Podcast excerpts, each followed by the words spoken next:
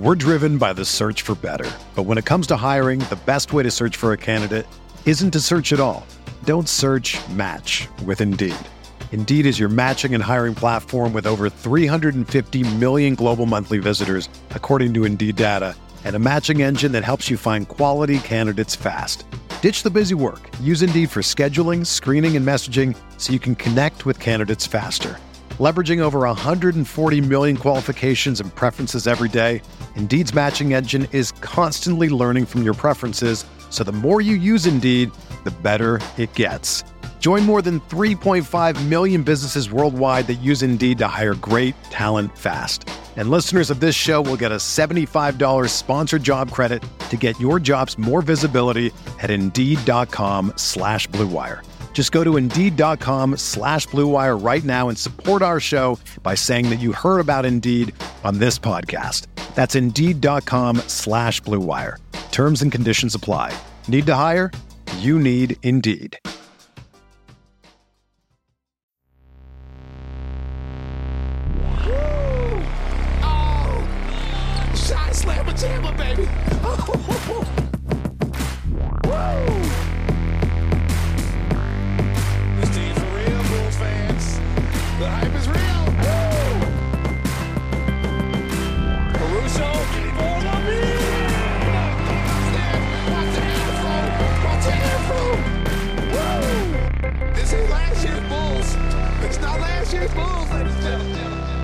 Welcome to Cash Considerations, a Chicago Bulls podcast. We're part of the Blue Wire Network.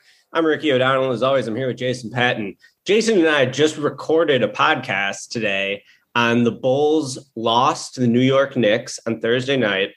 We thought we were done, but then we got some breaking news, and it is some really unfortunate news for the Bulls and Patrick Williams. Patrick Williams is said to be out perhaps the rest of the season with a severe perilunate dislocation that happened early in the third quarter against the Knicks on Thursday. Patrick Williams was driving baseline for a dunk.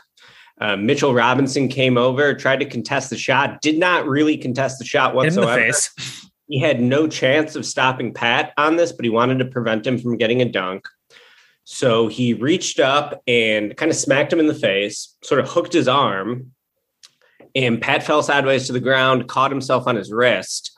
You watch the video now, and it is a rough watch, man. It looks like Pat's arm just buckles when he lands fully on it. And this is a severe injury. Pat's going to be out for the year, it sounds like. Yeah, officially uh, four to six months is what the Bulls put out there. But I mean, four months is what end of February, six months is end of April, which is playoff times. You assume he's done for the season and probably not coming back. Even if the Bulls do make the playoffs, I'd, I feel like I'd be shocked at this point. He's what three injuries already, and this seems like a really bad one. Did you did you look up at all? Like I was reading some stuff on Twitter about this specific type of whatever perilunate dislocation that like it's like kind of rare or just like really bad. And there could be like serious long term effects here. Like, obviously, I'm not a doctor. I just saw some tweet from some like PT guy. I think I, I think he tweeted at you. Uh, yeah, just awful. I mean, just like the start, just awful for him. Like before we even talk at all about like just like the team ramification, just awful for him. Just a nightmare season for Patrick Williams from the start. The ankle injury misses basically all training camp in the preseason, besides one game shoulder injury on what like night one or like the second game he suffers a shoulder injury and now he's done for the season five games in basically just an absolute nightmare for his second season in the league a young player who bulls are hoping to develop and you just, it you just really feel for the guy right i mean just just sucks Yeah, it sucks. It sucks for a million different reasons. I want to read off the tweet you alluded to earlier. Trim Mason West. You can follow him on Twitter at West Sports PT. He's a physical therapist. And he tweeted out not good news. Perilunate dislocations are high energy and often devastating, potential to cause lifelong disability of the wrist with median nerve ramifications. Then he said, to clarify, I do not think this is career ending. Keep in mind, it is his left wrist, so shooting should be fine. Pat, of course, is a righty. Reductions in range of motion and left hand strength, which may affect dribbling, passing, and left handed layup and dunk. So this sounds like a really shitty injury. And this just sucks for Pat. I feel so bad for him. I think that's the first thing is that I hope Pat makes a full recovery from this injury. Like, and I hope that he's able to stay in a good place mentally too, because he was probably so hyped for this year. You know, he was really going to have a chance to make a name for himself. And he had a slow start, to be sure. But uh, as Jason and I talk about on the podcast you're about to hear when we discuss the Knicks game, like he had some nice flashes against the Knicks. And uh, you know, he sort of has this reputation for being a little passive offensively, right? So it really sucks that when he made a super aggressive move to the rim and tried to dunk on someone, yeah. he gets basically clotheslined, catches his entire body on his wrist. His wrist collapses, and this is like a serious wrist injury that's going to cost him the whole year and hopefully will not have long-term ramifications on the rest of his career and the rest of his life. But it sounds like in a worst case scenario, that's at least on the table. So I just feel terrible for Pat. Yep. Uh, hopefully, he's able to make a full recovery. From the Bulls' perspective, the Bulls are probably going to need to acquire another big man. Yeah. Uh, they needed. They. I mean, we said and we talked about this on the coming pod. They probably needed to get another one, anyways. So now they need probably two, but they definitely need to get. I, I, I'm not sure if they're going to have any trades that they can make like right right right now. And I, we've kind of brainstormed some ideas. Like Derrick Favors is on the tanking Thunder, and like Derrick Jones Jr.'s contract matches up there. Uh, obviously, I think we Derrick Jones Jr. for now is probably going to be the backup four. You would assume, right? Uh, Javonte will probably start at, at take a spot like he did in, in preseason. But yeah, I mean they're just they're undersized to begin with, and now without Pat, who's like their what third tallest. I mean, not counting yeah. not counting Marko Simonovic, who again he's taking up a roster spot, and he doesn't seem like he can't he can't play, which is unfortunate. Like it'd be nice if he could get some rotation minutes, but uh, I don't think he's ready from what we saw in summer league. I think he's with the G. I think he's with the Windy City Bulls, so like he can't play. So uh, yeah, Bulls like like I, there's part of me that says that thinks like they'll be kind of okay because like obviously just the, the way the roster set up, like Pat is like important, but like he just hasn't been that good. So like I think they can kind of get by with for like now with I obviously the schedule is tough, brutally tough coming up, so it's gonna be hard anyways. Kind of get by with Javonte and like Derrick Jones Jr., maybe Alize getting more minutes, but I mean Alize has been bad. So like they obviously no matter what, they do need to make some type of moves here. Uh, was there anybody else you had in mind to look to bring in? Uh, not really. I wanted to say that I think they could be pretty decent with Javonte Green in the starting lineup. I think that that's going to continue to push the pace. It's going to continue to have them lean into their ability to force takeaways, force Yeah. turnovers from the other team. So I think in the short term, he can be decent. Uh, we haven't seen Derrick Jones Jr. at all this season. And coming into the year, I thought that he was going to be ahead of Javonte Green in the rotation in terms of being Yeah. that small ball four. So he had some injuries coming into training camp. Billy Donovan has said that that's what's kept him out of the lineup. Of course, Pat had injuries in training camp too, and that didn't keep him out of the lineup. So it'll be really interesting to see like what's going on with Derrick Jones Jr. Uh, he's Yeah. definitely a tradable asset. They can attach the Trailblazers first round pick to him if they really want to go in and get someone. Uh, and yeah, I think you know the Derrick Favors idea is one that that absolutely could work. Uh, take him off the Pelicans. I think I don't I don't have his contract. He's on the Thunder. I'm sorry, the Thunder, Yeah. but I don't have his contract up in front of me. But It's I think he him and Jones. Yeah, oh, yeah, that's right. I would say him and Jones make like the same amount. I didn't realize he still had like nine million left. Yeah. Uh, so I mean that could be a decent option, but I think generally like they should see what they have in Tony Bradley because Bradley hasn't Yeah. played at all, and they should see what they have in Derrick Jones. And then after that, like after a week of evaluating that, maybe you could start thinking about making a move. I mean, Marvin Bagley is being tossed around by a lot of people. I've seen, we've Uh, seen a lot of people talk Bagley. I I don't watch the Kings much. He's obviously out of the rotation with the Kings, which is I mean just a devastatingly bad pick by them over Luka Doncic. But uh, I, and people like I asked like, is he that bad? Like, I feel if you look at his numbers and they're like okay, but like obviously that numbers don't mean everything. And like in our little D, our Bulls DM chat, people are like, yeah, like Bagley sucks, man. It's like, but is he is is he that worse than what the Bulls have? Well, like their big man thing. options. Like I don't know. Luke Walton might be the worst coach in the league. So, you know, he's only been with Walton. I think that their the Kings system isn't really conducive to Bagley's skill set. Like, remember when the Kings had Dave Joerger as their head coach? They were playing so fast. That's sort of how the Bulls want to play right now, too. And I think that Bagley would be better in that type of system. So, Uh, I do know a lot of people are totally out on Bagley. I wouldn't mind a flyer on him. Yeah, I I mean, if, mean- you, if you go, Yeah. I, I don't know what the Kings would like want for him at this point. He's not playing. Like it's not like he's going to raise his trade value. You throw him Trade like a Derrick second. Jones. Trade Derrick Jones for him, I guess. Yeah, like Jones And- and like yeah, I guess even straight up, like just like whatever. To me, he would be sort of like Alizé, but like a supercharged version of that. yeah, He's still a little undersized. His best attribute is like rebounding, but he has a little more diverse more offensive offensive juice. offensively. Yeah. A little more offensive juice. Yeah. So I wouldn't mind that, but uh, people who pay close attention to the game, follow the draft, follow the, you know, Bagley's career are just totally out on him. So, I know. you know, I definitely leave that open to to maybe that not being a good idea. But I think in the short term, you got to see what you got in Bradley and Jones, and then kind of go from there. I was also wondering, eh, like, do they try to bring like Stanley Johnson back? I don't think anyone signed him after the Bulls waived him. Like, and, and Matt Thomas made the team over Stanley. Obviously, was it the shooting, but like, and the Bulls do need shooting on their bench, but like. Now they also need just like a bigger body, a bigger wing, and like Stanley theoretically fits in there. I know he's just awful offensively, so he's just another guy you'd bring off the bench who just can't do anything offensively. So it's like, uh, I don't know, but like just to have a body there, I saw someone bring up James Ennis, who I believe is still a free agent, a three and D ish wing. He's I think six six six seven. Uh, so like I guess kind of similar to Troy Brown Jr. Like uh, it's a lot, like in terms of like actual like big big dudes, like uh, like I don't even know who else. I'd have to look who else. there. Stein, was Stein, like I mean Boogie is available, but like I don't really think Enes would, Kanter. would go there. Kanter, I mean they could bring Meyers Leonard back from his exile. No,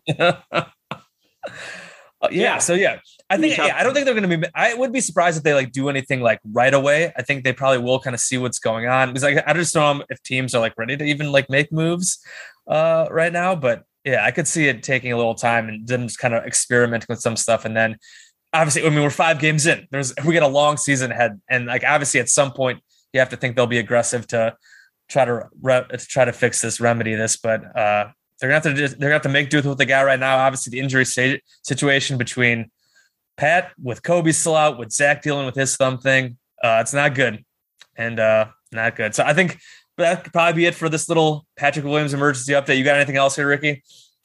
nope. You're about to hear the rest of the episode that uh, Jason and I recorded an hour before this Yeah, news. yeah, we had it- we- the Bulls and Knicks. We did a whole fun. I guess even with the loss, it was still it was still fun to uh, talk about that game, and obviously this kind of ruined it. But yeah, here is the the podcast that we recorded earlier. Uh, so I guess try to enjoy that, guys.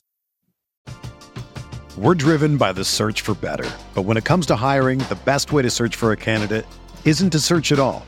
Don't search match with Indeed. Indeed is your matching and hiring platform with over 350 million global monthly visitors, according to Indeed data, and a matching engine that helps you find quality candidates fast. Ditch the busy work. Use Indeed for scheduling, screening, and messaging so you can connect with candidates faster. Leveraging over 140 million qualifications and preferences every day, Indeed's matching engine is constantly learning from your preferences, so the more you use Indeed, the better it gets. Join more than 3.5 million businesses worldwide that use Indeed to hire great talent fast. And listeners of this show will get a $75 sponsored job credit to get your jobs more visibility at Indeed.com slash Blue Wire. Just go to Indeed.com slash Blue Wire right now and support our show by saying that you heard about Indeed on this podcast. That's Indeed.com slash Blue Wire. Terms and conditions apply. Need to hire? You need Indeed. Welcome to Cash Considerations, a Chicago Bulls podcast. We're part of the Blue Wire Network. I'm Ricky O'Donnell. As always, I'm here with Jason Patt and Jason. The dream of 82 and 0 is dead. The Chicago Bulls have lost a game this season, falling to the New York Knicks on Thursday night. Bulls lose 104 103, a game the Bulls were getting outplayed in, I thought, for the majority of the contest. I was there, I was in the arena. First time I've been uh, to a Bulls game since uh, a long time since before a few years. Yep. it felt great to be back in the arena. Uh, I thought the game itself had great flow uh, for most of the game. It was a really enjoyable game to watch. The Knicks were outplaying the Bulls for the majority of the game, mostly due to their advantage on the glass. The Knicks were just pounding the Bulls on the offensive glass, but the Bulls with a great rally late in the fourth quarter. It seemed like the game was over. The Bulls were down. I don't have it was one. It was one hundred four ninety one with three minutes left. That's about what I was going to say. Yeah. So it felt like the game was over.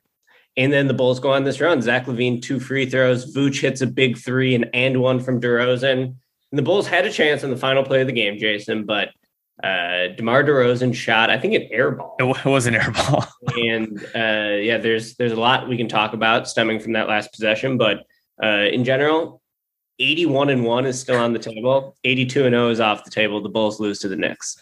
Yeah, it was a really fun game to watch. I do agree with you, and I tweeted this. Uh, the Knicks looked like the much better team, and that honestly shouldn't be that much of a surprise. The Knicks were were very good last year.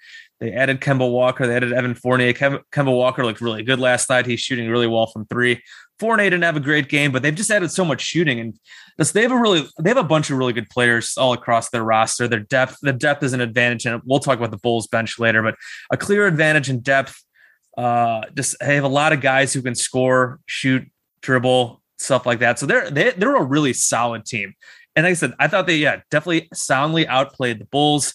Tough matchup there, especially with their size as well. With I mean Julius Randle with Mitchell Robinson down there, and we saw I mean we saw, how many times did we see Alex Caruso and Lonzo Ball switched on Julius Randle, and I thought they did a pretty admirable job trying to stop him. But yeah, Knicks clearly looked like the better team almost all night. Bulls make their furious rally. It was almost like an inverse of the Raptors game where the Bulls looked like the much better team all game and then they almost choke it away at the end. And I mean, it was the Knicks definitely almost choked that away. Randle missed an easy putback layup. He missed two those two free throws. Like as like the Bulls made a nice rally. Like it was nice to see them not give up. Like the Knicks definitely almost gave that to them. But so it was basically a very similar situation where and then coming up short in the end. So let's talk about that last play, I guess. I, I like the general design of the play. I know some people maybe don't love like Zach LaVine as the inbounder. Uh, but he inbounds to DeRozan. You had the option for the dribble handoff to Zach coming to DeRozan's left. It would have given him the ball in the middle of the court. Looks like the Knicks were ready to switch. DeRozan keeps it himself, and then he goes in, obviously, and then he gets kind of double teamed because Vooch was in the corner. Loud, I think that was Mitchell Robinson in the corner to help RJ Barrett recover on DeRozan. DeRozan pump fakes and puts it up. I, I asked this question before the play even happened, like who's gonna get this last shot? I had a lot of people saying Demar in my in my Twitter mentions, and I don't hate Demar taking that shot. We saw him hit those big shots in uh, in that Raptors game. He's taken these shots a lot. Zach hasn't been the best crunch time player. Uh, so I don't hate Demar taking the shot. I feel like the way that the the play was executed was poor. Uh, he did not. I don't think he got to the, the spot he really wanted to. Billy Donovan said that he wanted a drive on that last play. Um, so once he didn't give it to the LaVine to Zach, which I think you could have argued he should have given it to him. I think Zach had a lot of space in the middle of the court. I know he would have been going left, and he and Zach's got the thumb thing that he played through, and he admitted after the game that he had issues with his ball handling with that thumb. And he's gonna and, it, and that it was unpleasant. So clearly there are some issues there that he's gonna have to deal with that, that with that thumb. But so once you don't give the ball to Zach, I would have liked to see DeRozan be more just more aggressive, getting to a better spot and just putting it up. He got too far to the corner. Vooch is standing there, so the help comes, and then he DeRozan pump fakes. By then, you have two good defenders up in his grill, and I mean that's just a really, really tough shot to make. He airballs. So, like I said, I, I thought the play call was fine. I didn't hate DeRozan keeping it. Just the actual execution of it, I did not think was very good. Yeah, absolutely, fully agree there. He gets a clean look at the basket, I think, if he just shoots instead of the initial pump fake. Yeah. But what I was going to bring up is what you said the issue with this play is I think the ball should have gone to LaVine, given where Donovan had Vooch on the floor. Like Vooch being in the corner there was meant to space the floor for LaVine going left.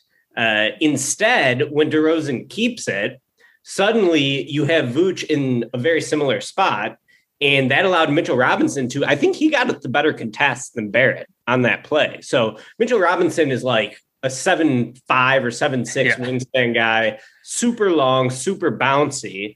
And that's what those guys do. And uh, DeRozan didn't get a good look at it. In a vacuum, I do think that play could have worked with DeRozan keeping it and going from mid range. Like that idea of the play, I think can absolutely work out. Like DeRozan either should have shot it sooner or shouldn't have pump faked. I think he was trying to get the Knicks up in the air so that he could try to grift his way into two free throws uh, to put the Bulls ahead. Bulls were down one at that point. So frustrating end of game possession for sure because that game was right there for the Bulls, right? Like as you said, the Knicks choked it away. Some impressive Bulls interior defense, or maybe just some Knicks missed bunnies towards the end of that game.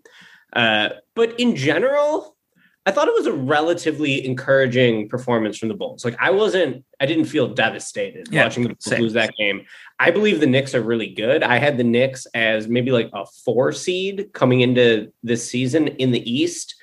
Uh, I thought the Knicks were were always going to be legit, and the way they've started this year, besides for that one weird loss to the Orlando Magic where Cole Anthony just went ham at Madison Square Garden.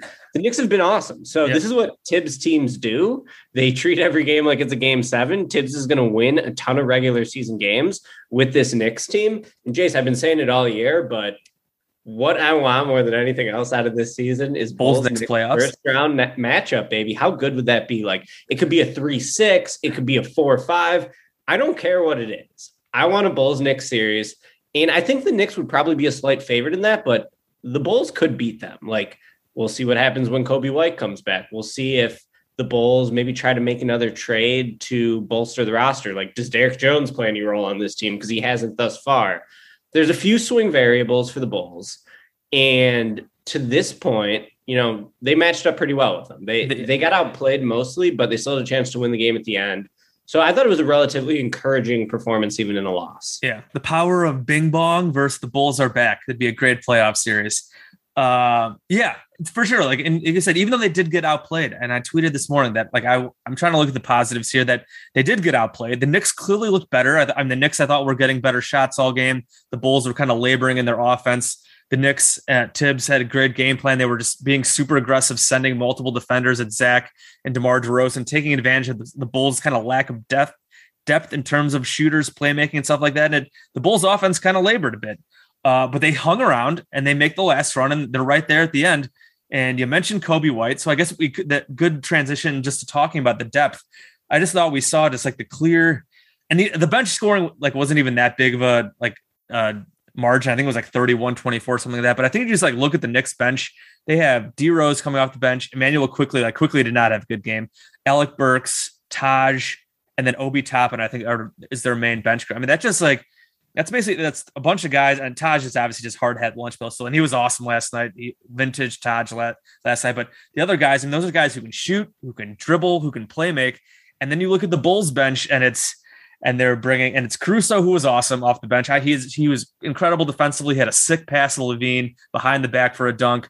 But I mean, you see what happens when he has to do too much in terms of playmaking, like and shooting. Like he just he's not a good scorer. Like he's a solid passer, but you don't want him doing too much in terms of like scoring. And then you have like Troy Brown Jr. I mean, he's not a good shooter. He did hit one three yesterday, but very inconsistent shooter. We saw Ayo minutes and he missed a few shots, a few bunnies. Alize Johnson, totally ineffective and just against the Knicks size. No Derrick Jones Jr. We got Tony Bradley dusted off. And Tony Bradley did have three offensive rebounds. So, like in certain matchups, I think we we need to see Tony Bradley, but just in general, just a complete lack of just di- dynamic playmaking, scoring, shooting off the bench. And that's something we talked about coming in the season. That would be a flaw on this team, especially with Coby out. And I think last night's game just kind of showed how what a good ver like how much a good version of Coby White would help this team. Just adding that other scorer, shooter, guy who can do something off the dribble. I know Coby's not great at it. We know he has his issues as a point guard, but as a bench guy, he wouldn't have to be doing too much. Like if it's Coby out there instead of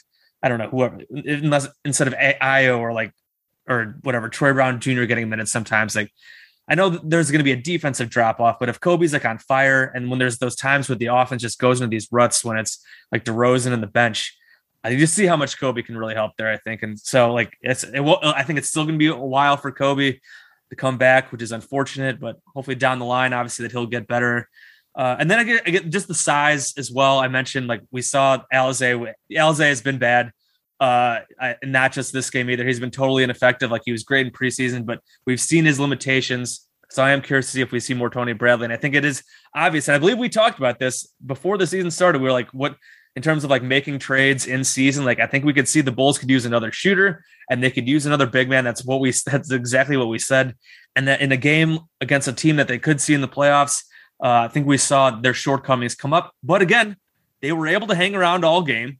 Uh, and it's not like Zach was like was great. Like Zach had a nice game, 25 points, seven of 17, but he wasn't like amazing. DeRozan was okay. Vooch had a really nice game. It was nice to see him hit three three pointers. We talked about that. I think on our last pod, like if we were worried about Vooch, he looked really solid last night. I think he had like 20 or 22 points, eight boards, six assists. He had some nice dimes. So like a ton of room for improvement on this Bulls team over the course of the season, and they only lost by one. So I think that it is a good reason to try to stay optimistic about, even though they lost last night. Yeah, who would have thought we'd be sitting here a week, couple weeks into the season and be clamoring for Coby White? But I know that was one of my first thoughts watching that game too. Is the Bulls bench just lacks offensive punch right now, and that's what Coby can provide, right? So a year ago, we were like, "Wow, Coby looks so overmatched in this lead point guard role," but it speaks to how the team has changed around him into like how we think he could be really effective this year. Like I think that Coby is really going to be poised for a big season if uh, he can recover from the injury, get healthy, stay healthy, uh, find a spot in the rotation. I think he, he's going to have a big year for the Bulls because they need someone who provides his skill set of basically floor spacing, getting up three point shots. I think the Bulls are among the uh, the teams who are taking the fewest threes in the league right now. They're definitely among the worst rebounding teams. I have the stats up. The Bulls are 29th out of 30 teams, only above the Clippers in rebounding rate right now. And yeah, you touched on a lot of things too. Like I'm down to see more Tony Bradley. I think Alize earned that spot in the preseason. Problem with Alize is he's just so small. He's about yeah. six seven with a six eight wingspan. He doesn't have the reach that someone like Javonte Green has. Uh, Javonte Green being a seven foot wingspan guy. And when your bench is going to consist of someone like Javonte and Caruso, those guys are mostly out there. Yeah, I forgot, about, I forgot to mention Javonte too. Yeah, I mean, he, I mean, he did hit one three, but like he's not an offensive guy at all. Yeah, they're out there to force turnovers defensively, right? And Javonte has been somewhat decent as a floor spacer this year, but uh, still, like those guys have a clear role in terms of turning defense into offense, and the Bulls getting easy buckets out of that.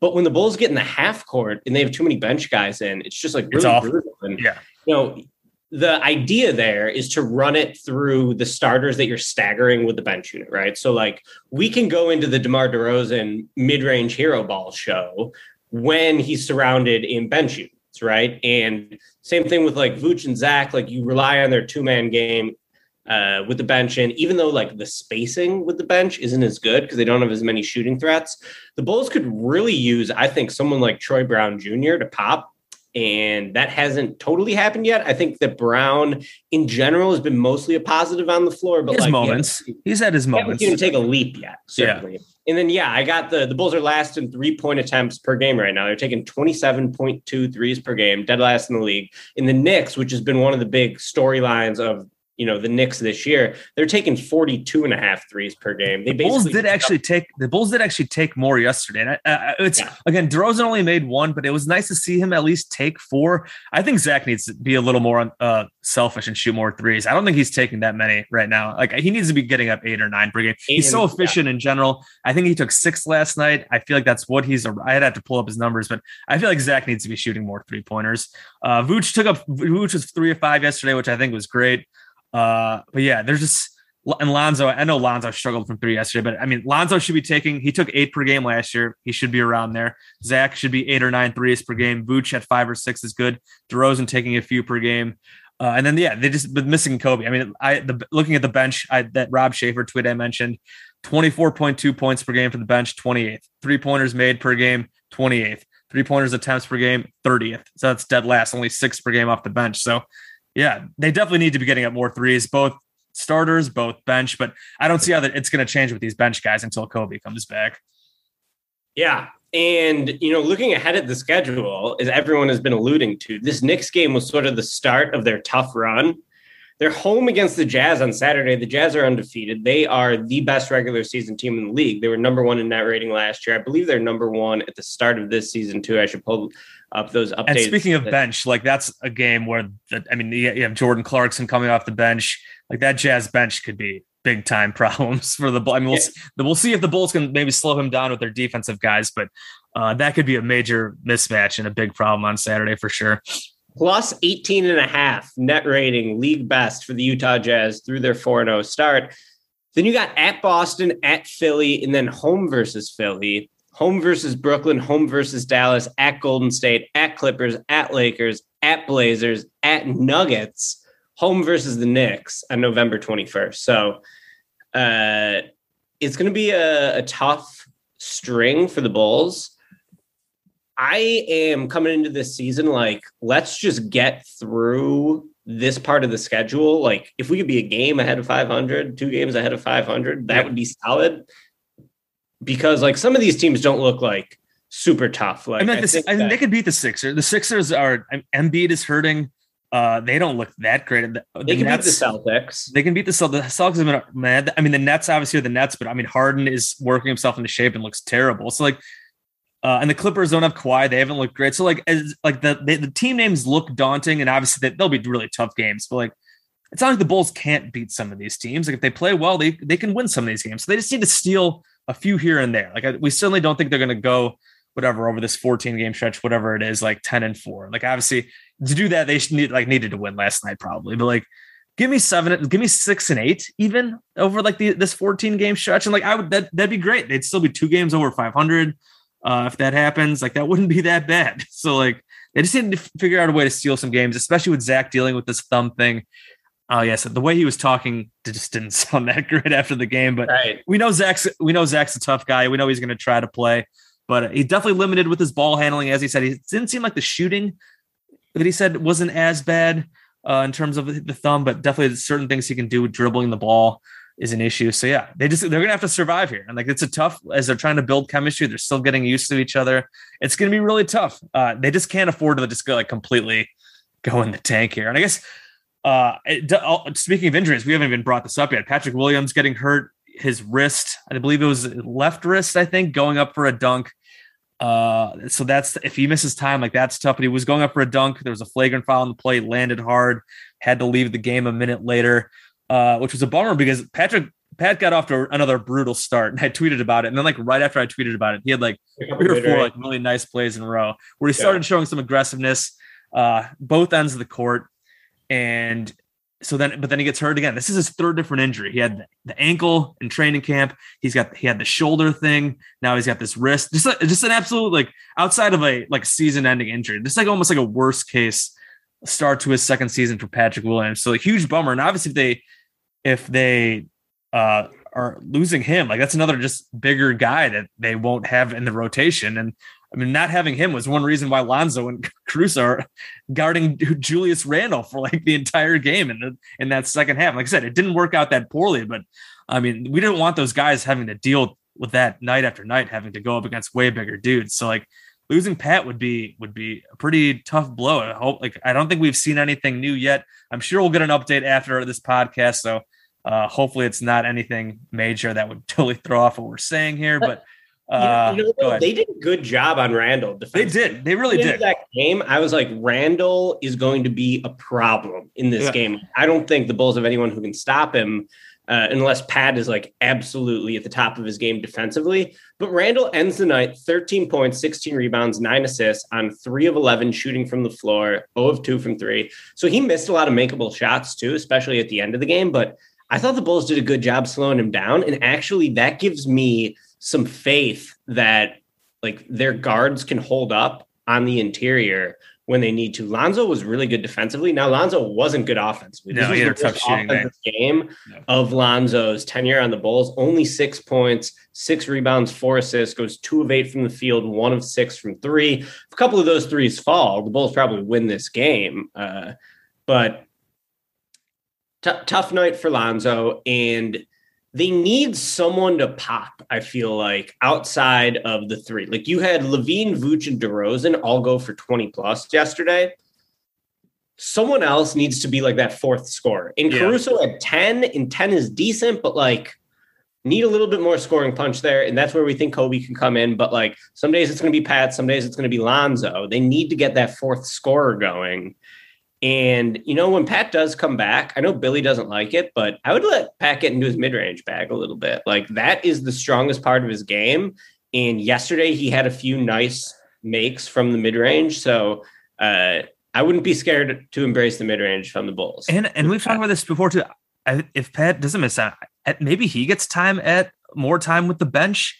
Uh, I, I, there was a point I think in the second quarter yesterday where he was the small ball five with a bench unit. I think I can't remember exactly, but uh, if you're if you're if you need offense some offensive juice, like maybe you unleash Patrick Williams and see what he can do out there as especially if Alize is going to be useless. And Tony, I mean, I, we said they'd like to see, see more Tony Bradley in certain matchups. Uh, more Tony Bradley probably better, but there also might be certain matchups where you might want to go to more Patrick Williams at the five and try to get a little more offensive juice out there. So that's definitely something we I would for sure like I said we saw I said we saw it very briefly yesterday. They've done they, Billy has gone to that a few times and that might be something they have to try out more if that bench just continues to really really struggle. I agree. I really like Pat at the five. Uh, I like that as a look, and it just allows more space on the floor. And I think he can hold up defensively, and also like besides for Tony Bradley, Pat's our third biggest player. He's bigger than Alize. So yeah. yeah, something they need to look at. And then like you know, wouldn't be surprised if there's another big coming in at some point this season. I think that that would help them out. But in general, I do think that Donovan wants to play small. Yeah. That's why Incarnashovas wants to too. That's why they built the roster the way they did. Donovan said they were too big at the four last year at his uh, you know, at media day to start the season this year. So I don't expect them, and certainly I don't want them to play like two big lineups, but if you look at the recent NBA champions, like hey man, the Cavs are killing it with three big lineups with Lauri at the three. How about I've I've been watching a decent amount of the Cavs because I've been uh, I'm gonna write something on Mobley. He's been and awesome. the Cavs defense with Lauri at the three looks shockingly good. Like I can't believe that's working. I, I, think I think teams are like shocked by it because it's not like Lauri's like a great defender, but like he's held his own. Mobley has been awesome. It's just like they're just like so big. Like teams, I mean, they shut down the Clippers. They shut down. Was it the Nuggets? They shut down the Hawks. Like Lauri's shooting like sub thirty percent from the field. Like he's been awful there offensively, yeah. but like their team defense has been amazing with this three big lineup. It's kind of fucking crazy. Yeah. Um, let's see what what I'm trying to think what else we got. If there's if I had well, any other thoughts here. Joakim uh, Noah night was the last. Joakim Noah night. Yeah, we haven't brought up Joakim Noah night yet. I mean, awesome. Was, How was it, it was, in the building for that? It was cool to be in the building for that. There were so many ex Bulls there. Uh, one thing I'll say though is Noah didn't get a super loud pop, and like I wasn't sure like what was going to be happening with this Joakim Noah night. Like was he going to be on the floor pregame? Well, he wasn't. Was were they going to do something with him at halftime? No. So it was kind of like a, a weird celebration. Like the debate before the game on Twitter was like they should be retiring Noah's number. I would be in favor of that. Of course, no one mentioned that Tony Bradley wears number 13. I, I, had no idea. I was like, when I saw somebody like with the number 13 getting up to the scores table, like, who the hell is that? It's, it's Tony Bradley. Uh, and then, like, you know, Noah, I think is a pretty borderline case for a yeah. guy who, if he should get his number retired or not. I'd be in favor of it because I love Noah. But if you retire Noah, do you have to retire Deng? I would say probably not, but like mm, ultimately their contributions to the franchise were like pretty similar. Yeah. Uh, again, I would favor Noah over Deng. Noah had the Defensive Player of the Year award, fourth in MVP uh, voting one year. That same year, they were both all Stars twice, I believe, over the course of their I think careers. so. so. That sounds right. Sort of, a, in Noah never averaged even 13 points a game at any point in his career. So, sort of a borderline call on retiring his number. I would be in favor of it because I think retired numbers are about contribution to the franchise more so than like, is this guy a Hall of Famer? yeah. Did this lead us to championships? Like, certainly it wasn't Noah's fault that the Bulls didn't win a championship, right? Like, he got every single ounce out of his physical ability, which is something you heard from Billy Donovan and from Tom Thibodeau before the game when uh, there was this great circuit of Noah stories circulating leading up to the night. I had so much fun reading all of those. Uh, great podcast and article from Zach Lowe. The Athletic did some good stuff too. So, uh, Jason, you wrote a good uh, retrospective on Noah's best moments over Blog a Bull. Make sure check that out, everyone. Uh, so it was just cool to be in there, and I couldn't believe how many old dudes showed up. Dude, yeah, Noah. Thabo came from Switzerland. Noah said that that was the biggest surprise for him.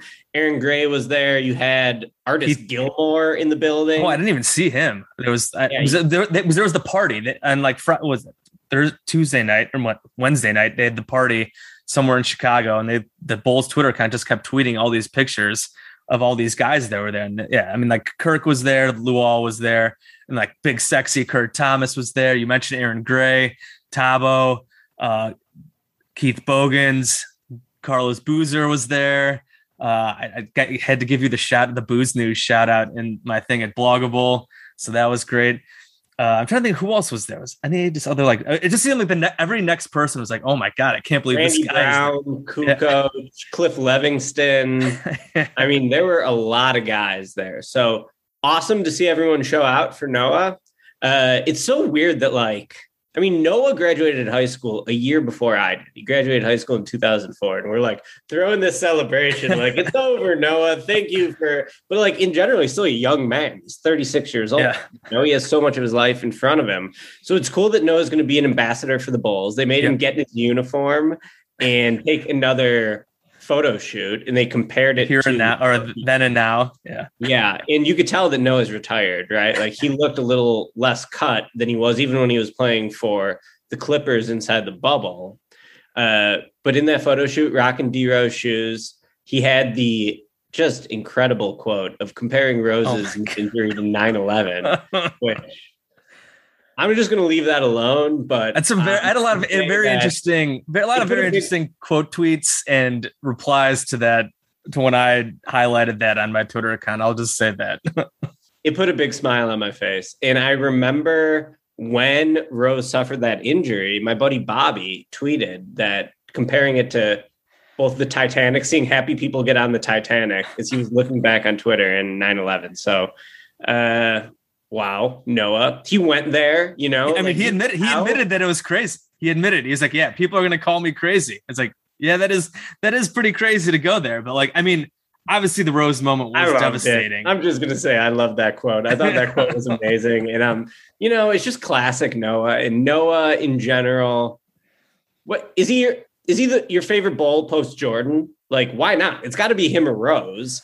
And Noah, just like he, everything was so good about his tenure on the Bulls, right? Like there weren't really like low light moments outside of the fact that I was going through some of the game logs. He was playing like 38, 39 minutes a month with injuries. Oh, Thibs, Thibs here is that- ruined his ass. Like whatever, like Yeah. the- whatever minutes police thing there was, like we probably overdid that a lot, but like Thibs probably ruined Noah. Noah would season. still be playing today the same way that Taj is. yeah, like that, that season. That season, he played through lower body injuries. He had the, I think, and then he had like the shoulder injury. Yeah, and he was playing huge. I mean, he basically had to do it for the Bulls to win. So like, I kind of get it, but they probably could have done a better job limiting him at least somewhat. Uh, there's no doubt that those that whatever that probably that last year that defensive player of the year had probably ruined his career because he was basically a, sh- a shell of himself after that. But uh, it was the like I said this in the blog article that was like the last bowl season that I like actually really enjoyed watching because the year after that was Thibs' last year and like while they were good, while obviously like the Rose shot against the Cavs was awesome and like they were on the verge of maybe going to the Eastern Conference Finals, the whole year just felt like a slog with the with the Garpax Thibs drama that they was just like this thing is going to end with Thibs getting fired as unless they like win the title. Uh, so it just got a long, slow thing, like drag to that. Uh, and then the first Hoiberg year was miserable, and there was more just like Rose Jimmy stuff. And then obviously they trade, and then three alpha They season. I won didn't, 50 games though, didn't they that year? 2014, 2015, they did they won 50 games. They were the three seed, and they had the Cavs on the ropes. But I still Yeah. just like it just felt like a slog because of all like the the front office and Tom Thibodeau drama. So like I didn't like it was hard to like fully just enjoy and like embrace the team because it felt like it was coming to an end if as if they didn't win, and that's what happened. Uh, and then yeah, like I said, first Hoiberg year bad, three alpha season, absolutely hated it. Outside of Jimmy breaking out until like a superstar. Uh, and then obviously the first two Boston games, but then that ends, and then Jimmy gets traded, and then the last four years were dog shit, worst team in the NBA. So like this year, I'm ready to have a fun season, but that last 2013, 2014, because that season Rose came came back, and then he tears his meniscus like 10 games in. They they salary dump Luol Deng, and you're like the Bulls are going to tank. Whatever, let's do the tank. Joakim Noah puts them on his back. I think that was a DJ Augustin year. Uh, put and then like that, that team had no business winning. I think they won 48 games, had no business doing that. They just played their ass off every night. Noah leading the way.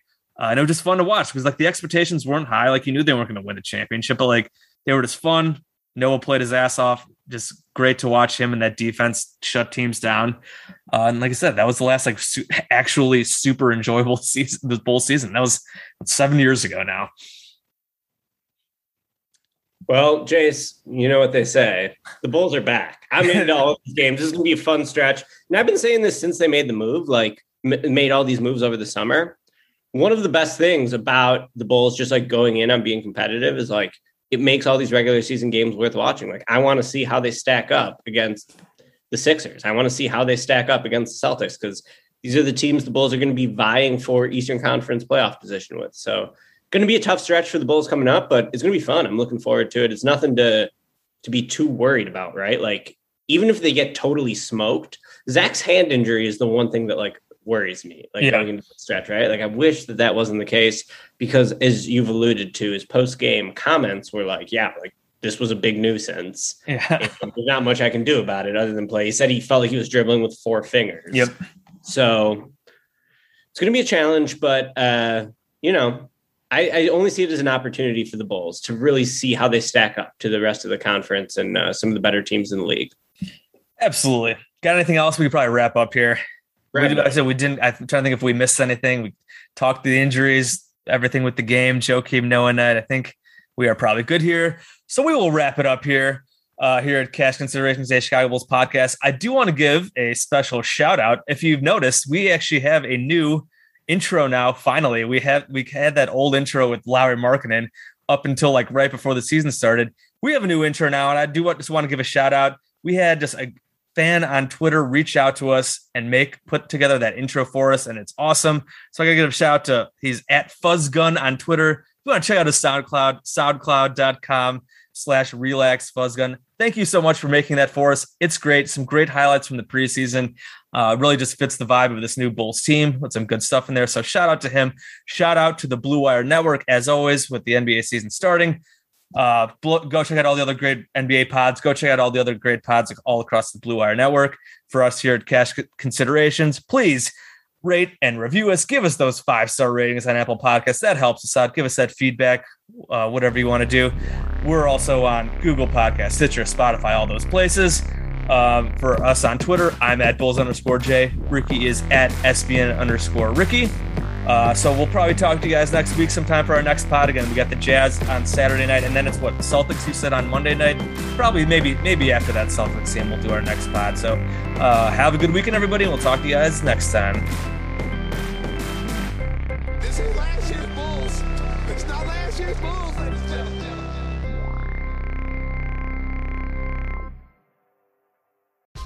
Whether you're a world class athlete or a podcaster like me, we all understand the importance of mental and physical well being and proper recovery for top notch performance. That's why I'm excited that Unifyd Healing is sponsoring this podcast. Unifyd Healing is a new and super innovative global network of wellness centers powered by Energy Enhancement System, or EE System. If you haven't heard of the EE System, you'll want to listen up. This technology promotes wellness, deep relaxation, purification, and rejuvenation. At hundreds of locations across the globe, access to a center is easy and affordable. Interested in experiencing the EE system technology for yourself? Go to unifydhealing.com slash bluewire to learn more and find a center near you. That's U-N-I-F-Y-D healing.com slash bluewire. No material or testimonials on the Unified Healing website are intended to be viewed as medical advice or a substitute for professional medical advice, diagnosis, or treatment. Always seek the advice of your physician or other qualified healthcare provider with any questions you may have regarding a medical condition or treatment and before undertaking a new healthcare regimen, including EE system.